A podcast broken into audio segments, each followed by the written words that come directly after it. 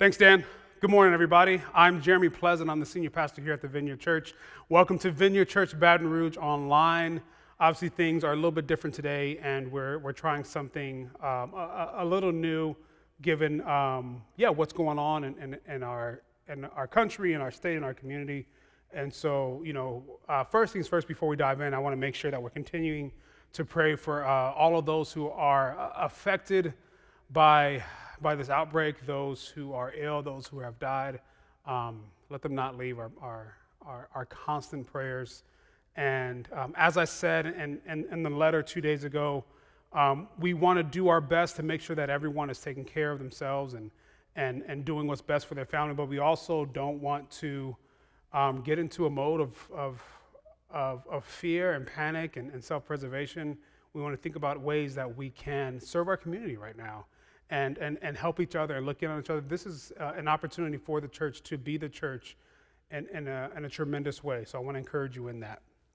So, as I said in the letter, this service is, is going to be shorter um, because it is online. And so uh, we had some, some really good worship, and you've heard a few announcements. And so now we're going to uh, just dive into uh, to a little bit of a shorter sermon. But, you know, my thing is, you know, we have to continue. Um, we, we have to move forward, and, we, and, and this, this time now of, of, of learning uh, about God, but also uh, examining our relationship with Him and, and what that means for us and our spirituality is, is really important. And so we're in the fourth week of our series, and we're talking about God as a generous God, a God of fullness.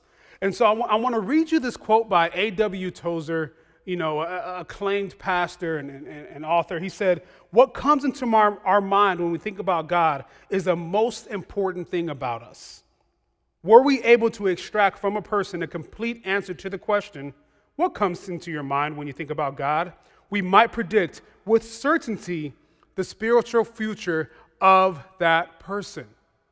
So uh, we should have included in, in a link in one of the comments of the description. There'll be a link to the PowerPoint so you can follow along and uh, you can, you can uh, go over uh, that quote if you want to look at it again. But basically, what A.W. Tozer is saying here is that what we think about God, our relationship with God, determines our how we view God determines our spirituality, determines how we form and become more like Christ.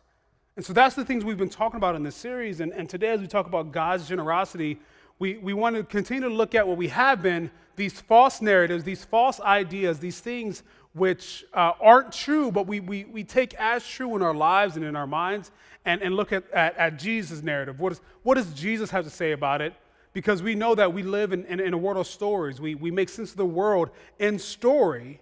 And so by changing these stories, we can have a better understanding, and, and not just more understanding, but, but a deeper connection with Christ and, and a connection that will uh, continue to develop in us spiritually. So, what is this, this false narrative when we talk about the, the, uh, the, the generous God? So, we look at this, so this is what we look at love and forgiveness are commodities that are exchanged for performance. Does that sound familiar? Love and forgiveness are commodities that are exchanged for performance. This narrative says that God's love and acceptance and forgiveness must be merited by right living.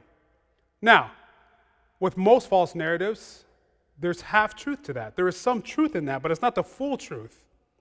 God does want us to have right living, but that's because sin brings damage to us and harms us. And when we act with God's goodness, it brings healing to ourselves and others and the parts of us that have been damaged. But this is where that narrative becomes false is that love and forgiveness are not dependent on our ability to be lovable enough. That's not the same thing. And so in our culture, we, we, we have this cultural paradigm of earning, especially in our country. You are what you can give me.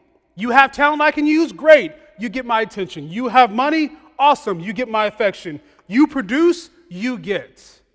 That is what we have known. That's what we have known. That is how our society is formed. You follow the rules of the system and you don't have to worry about anything. But I have a question. How many does that actually work out for? Not the majority. And even when it does work out for, for you or someone you know, how long does it last?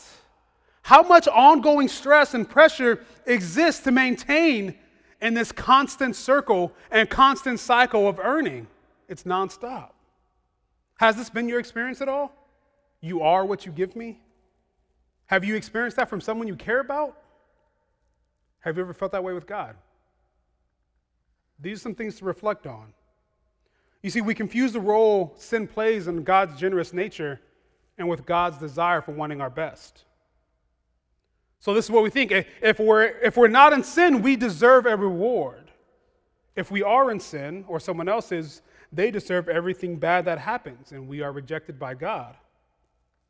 And so these narratives often play out in our Christianity. Again, there are these, these, these half truths where, like, God does, does respond as we become more like Jesus, but it's, but, but it's not this game of you can earn his generosity. See, sin has natural consequences, but God responds to the heart of who returns, not who thinks they can earn it. God responds to the repentant heart, not to the one who thinks they His generosity is for everyone. And so, you know, this, this, this idea of earning has played out even, even in our church culture. And, and it's something we have to address as well because, you know, there are stories of earning in Scripture, right? There are stories which actually support this narrative. But this is the problem. We don't put those stories in the proper context. We focus in on those stories of earning and we say, yes, this is how we relate to God. This is how we relate as Christians. But, it, but when we put those stories in their proper context, we see that they exist in this larger umbrella, this larger narrative, this larger understanding of God's unbelievable generosity. That God was first generous and ends generously. And in the middle, he's generous. We have God's unbelievable love and generosity that is the larger story within these stories of earning that are built within. But, but, but they are not the focus, and yet we have made them the focus. So I'm not saying we ignore those stories that we see in Scripture of earning. What I'm saying is we, we learn from them, we, we take, them, take from them what we need, but we still put it in the context of the larger story of Scripture that's not just in the New Testament, but in the Old Testament, all throughout the Bible, which is a God who is generous, who is love and forgiveness and desire for us is not dependent on anything we can do or have done, but is totally dependent on His nature. You know, in the Psalms, God is described over and over again as a God of steadfast love. Steadfast love. It shows up, that phrase shows up 147 times in the Psalms. That should give us a better understanding in the way we relate to God more than anything else. And so we don't ignore those other stories. We use them and learn from them, and we put them in their context. There is truth in them, but we have missed the bigger truth, which is why Jesus had to set the record straight. And so I want to look at this parable Matthew 20, verse 1 through 16. It's the parable of the workers in the vineyard. For the kingdom of heaven, Jesus says, like a landowner who went out early in the morning to hire workers for his vineyard. He agreed to pay them a denarii for the day and sent them into his vineyard. About nine in the morning, he went out and saw others standing in the marketplace doing nothing. He told them, You also go and work in my vineyard, and I will pay you whatever is right. So they went. He went out again about noon, and then again about three in the afternoon and did the same thing. He, so he's offering them a dinar, which is basically a day's wage. You come, he went to the 6 a.m. and said, If you come, work in my vineyard, I'll pay you for the day. So he went out again about noon and about three in the afternoon and did the same thing. About five in the afternoon, he went out and found still others standing around. He asked them, Why have you been standing here all day long doing nothing? Because no one has hired us, they answered. He said to them, You also go out and work in my vineyard. When evening came, the owner of the vineyard said to his foreman, Call the workers and pay them their wages, beginning with the last ones hired and going on to the first. The workers who were hired about five in the afternoon came and each received a denarii, a day's wage. So when those who came who were hired first, they expected to receive more. but each of them also received a denarii. When they received it, they began to grumble against the landowner. These who were hired last worked only an hour, they said, and you have made them equal to us who have borne the burden of work in the heat of the day. But the landowner answered one of them, I'm not being unfair to you, friend. Didn't you agree to work for a denarii? Take your pay and go. I want to give the one who was hired last the same as I gave you. Don't I have the right to do what I want with my own money? Or are you envious because I am generous? So the last will be first, and the first will be last. So we have here this incredible parable about God's generosity because it starts out, it says for the kingdom of God is like this. So we have this landowner who is unusually generous. And so as you think about this story, as you think about this parable, who are you in this parable? Are you the worker that showed up at 6 a.m. who knew they were getting a day wage but are upset because the landowner is so generous to the ones who showed up at 5? Are you the 5 p.m. person who worked just a little bit in the cool of the day and still got a full day's wage? Are you somewhere in between? See, there's something about this parable that we can all relate with. We're each one of those people, but, but here Jesus is making a point is that there's whoever you are is going to determine where your heart is at to be able to experience God's generosity. So let me ask you this who deserves God's generosity more? The person who showed up at 6 or the person who showed up at 5 p.m.?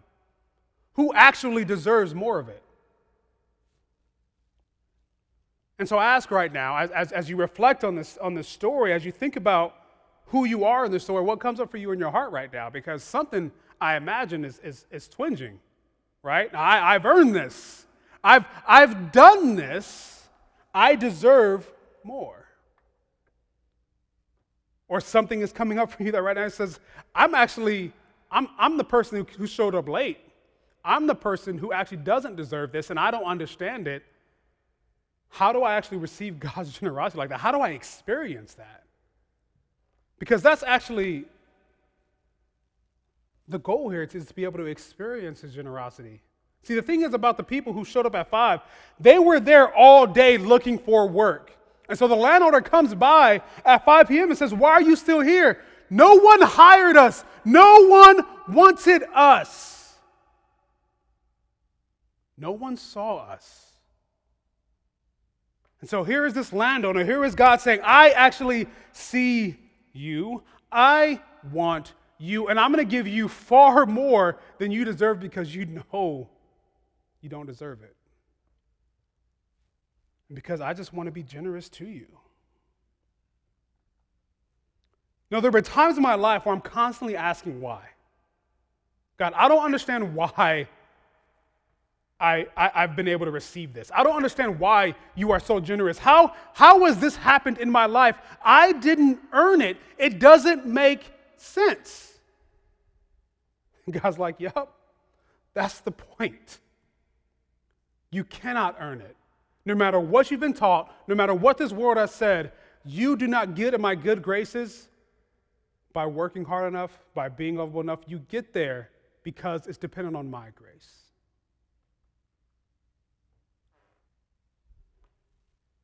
And so while it is important to, to, to, to hold these things in balance and to not, to not use that grace and, and for, for ourselves, it is, it is really important to be able to get in this place of, of being able to grasp the generosity of God for ourselves, knowing that we can't actually earn it. Now, many of us who have been Christians for a long time will say, Yes, I know that I can't earn it. I know that God's grace and generosity is for everyone. But I would ask you this how does that play out in your actions? How does that play out as you're trying to figure out how how good you've been lately for God. Or as you look at others who maybe aren't as good as you think they should be, and so you don't understand why they're still so accepted. You see, because we have we have our own narratives. we have to be able to acknowledge our narratives. We have to be able to acknowledge what we believe, what we say we believe, and what we actually believe. And as we do that, we become more free and we can help others receive freedom. Because that's the point for us to be free and others to be set free. And as that happens, we become more like Christ and we put on the character of Christ. But we can't put on the character of Christ by sheer force. It has to happen through the power of the Holy Spirit, and that happens as we experience the generosity of God. So, how, how do I do that as we get ready to close? How, how do I receive God's generosity? First thing you got to do is stop trying to. That's what I've learned.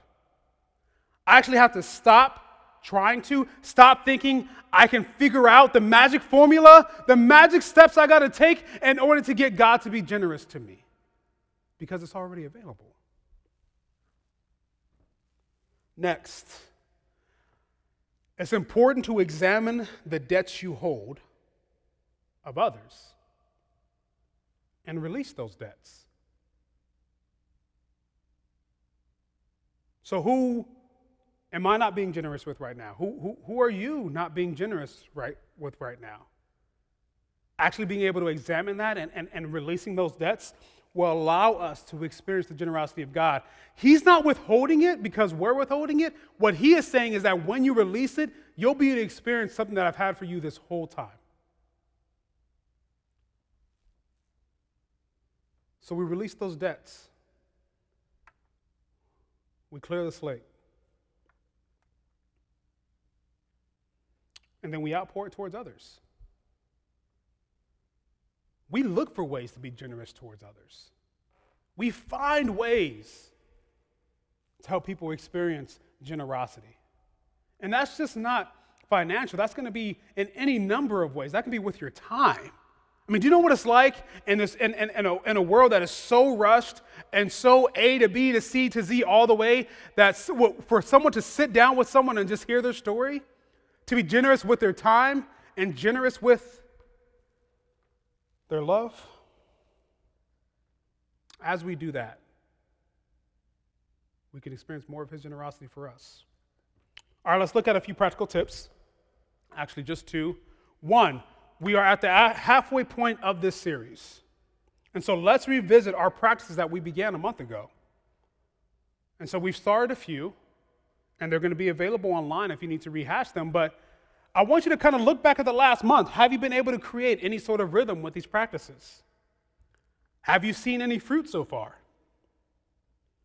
Does any particular one help you connect with God more easily? Spend time answering these questions and come up with a plan moving forward. Because as I said, as I said at the very beginning, as you engage with this on a regular basis, you're going to start to see some shifts and so I want to encourage you in that. And so, as I mentioned, if you need a reference for these, just go to vineyardbr.org slash resources. They're all there. And so you just you, you start going through them, and we have different ones because not everyone connects in the same way. Not everyone works well for everyone. But these are the ones that have been kind of tried and true that are a little bit more uh, universal. And so I, I want to encourage you in them. And then if you're like, hey, none of these work, let me know. Send me an email. I got about 5,000 more you can try. All right, number two, pray Psalm 23 every day this week. Don't just read it, but pray it. Pray it out loud to yourself, internalize it. Let it be a prayer from your soul. And so, as we do this, I want us to think about God's generosity in the context of what we're dealing with as a community right now. What does God's generosity look like for those who are suffering, for those who are vulnerable right now in our community, for those who are isolated? How, how, do we give gener- how do we show generosity to people who are out of work for the next month? Think about all the people that have been impacted by recent events and begin to demonstrate that generosity and see what it does for you. Let's pray. Father, we thank you for your goodness and your grace. We thank you for your, your generous love and your generous heart. Help us to become more like you. We ask that you would continue to guide us and lift us up. We thank you that we are no longer slaves to fear, but we are children of you. Let us be engrossed with that knowledge. Let us know that to be true in our hearts, and let us respond in generosity. May the Lord bless you and keep you. May the Lord show his face to you and give you grace. May the Lord turn his face to you and grant you his peace. In the name of the Father, Son, and the Holy Spirit, we pray. Amen. We're going to be in contact with everyone throughout the coming week as to what our plans are and what we're doing. Please stay tuned. Please reach out to us if there's anything you need. Uh, we love you, and uh, we hope to see you soon.